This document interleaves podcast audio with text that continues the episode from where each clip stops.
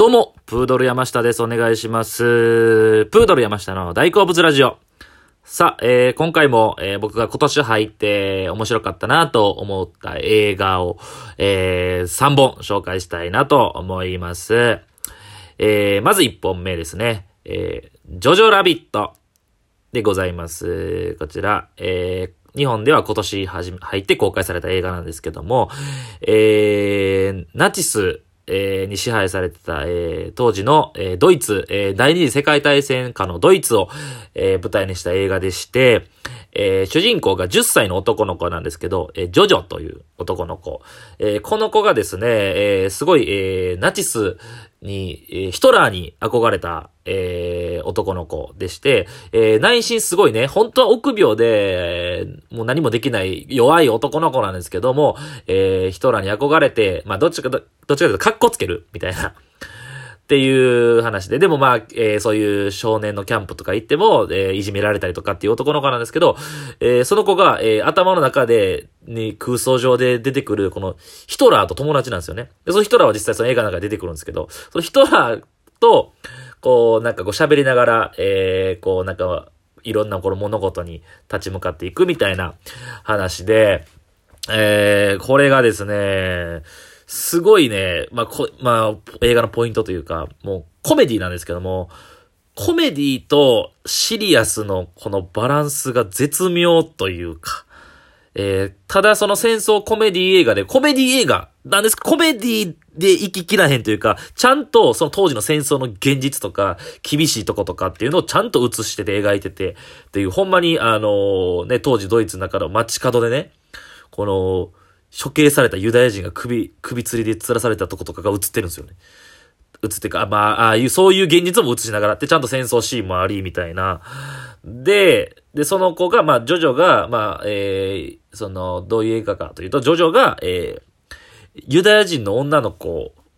が、自分の家の屋根裏かなんかに隠れてて、で、それを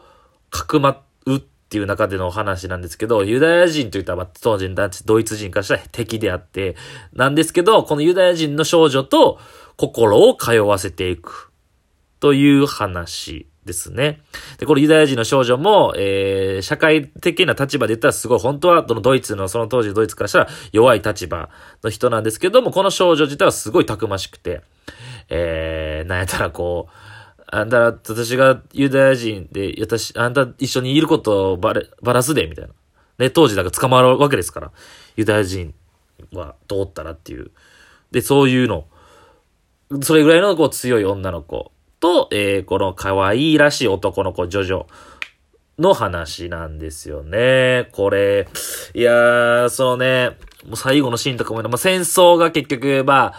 最後ね、終わるんですけど、その後のシーンとかも良かったですし、ちょっと意地悪というか怖いような人とかがね、こう助けてくれたりとか、いろいろあって、で、これ、母親がスカーレット・ヨハンソンなんですけど、こう、母親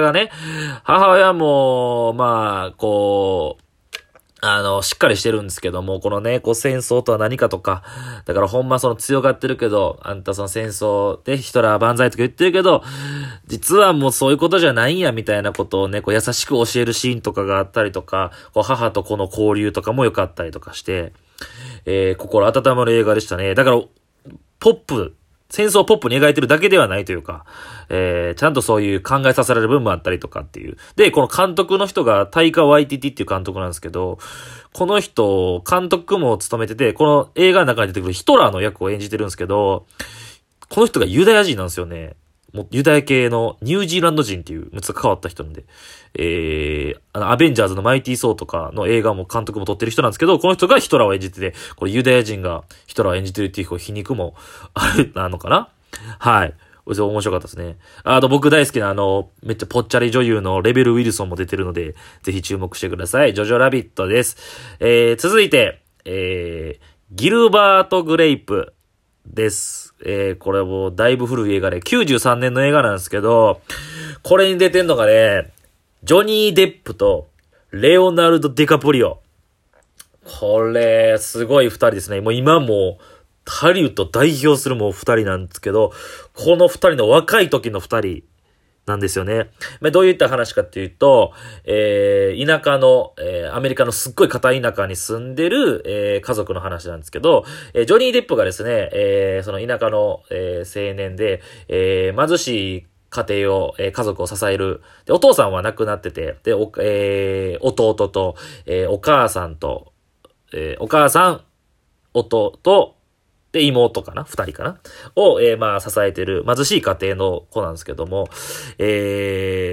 のね、弟のレオナルド・ディカプリオ、まあ、アーニーって役なんですけども、これが知的障害の、持ってるんですよね。で、この知的障害を持った、このね、レオナルド・ディカプリオの演技がめちゃくちゃすごいんですよ。19歳で、もうすごいんですよ。もう神がかってるというか、ほんまに、その知的障害、の人に見えるんですよね。もうすごい演技、神がかった演技なんですよね。そう、それも見どころなんですけども。で、まあ、そう、どういう話かっていうと、まあ、その、ジョニー・デップがそのね、弟も世話しなあかんし、で、その、お母さんがその、お父さんが自殺かな？かなんかでこう、先立たれた精神的に病んで、すごいこう太って、もう家から何年も出てないみたいな。っていう、まあ精神的に病を抱えてたりとか、で家が貧しかったりとかで、こう家庭を支えるんですけど、この、で、まあその仕事で家庭を支えなあかんっていう、自分やらなあかんこともあるし、で、恋愛もするんですよね。で、こう、ちょっと都会の方から来た、旅に来た、女の子と、まあ、恋に落ちるんですけども、で、ほんま恋愛だとか、仕事だとか、バリバリ、こうやりたいこと、都会に行ってやりたいこととかが多分あるんでしょうけど、でも自分がいないところ家族を守れない、弟、障害を持った弟を、見守ってやることができない。っていう、この葛藤、若者の葛藤がね、すごい見ててこう、切なく胸をこう締め付けるというか、ただただいい映画なんですよ。ただただこう心が温まる映画なんですけど、別にそんななんか激しいアクションとかもちろんないですよ。もうほんまに人間ドラマというか、はい、いいんですよね。そのなんか多分このジョニー・デップが演じてるこの役柄の男の子、多分イメージ的にわかんないですけど、いろんなところで成功しそうな仕事ができるというか、例えばこう都会に行ってこういろんな頃ね。もっと若者に向けたこうなんかすごい仕事都会でバリバリやりそうな感じを持ってる、多分そういうスペックを持ってるにもかかわらず田舎に留まってずっとこの家族の世話をしてるというなんかねあるじゃないですか。自分はもっとできるんだ、できるかもしれないけど自分にはやるべきことがあるっていうこの二つで揺れる感じとかがね、あ、なんかいいなというか、はい。もうなんかただただこう胸があったかくなる映画ギルバート・グレイプ、これいい映画でした。はい。